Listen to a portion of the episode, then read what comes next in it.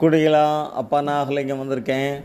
மறுபடியும் பீர்பால் அக்பர் கதாயா ஒரு தடவை அக்பர் பீர்பால்கிட்ட கேட்குறாரு.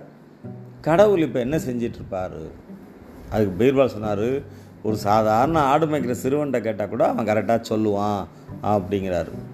பீ- அக்பருக்கு ஆச்சரியம். எங்கே அதை நிரூபிங்க பார்க்கலாம் அப்படிங்கிறார்.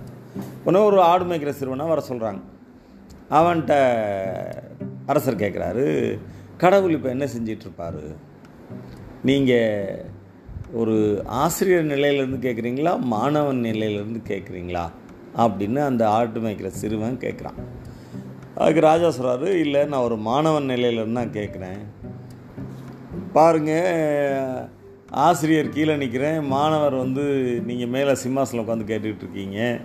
அப்படின்னு அந்த ஆடு மேய்க்கிற சிறுவன் சொன்னால் அது ராஜாவுக்கு உறுத்திருச்சு.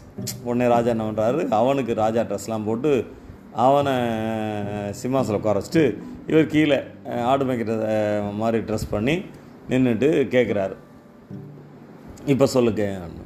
அப்போ அவன் சொன்னானா கடவுள் ஆடு மேய்க்கிறவனை பேரரசனாகவும் பேரரசனை ஆடு மேய்க்கிறாவும் வச்சு அழகு பார்த்துட்ருக்கான் அப்படின்னானாம்.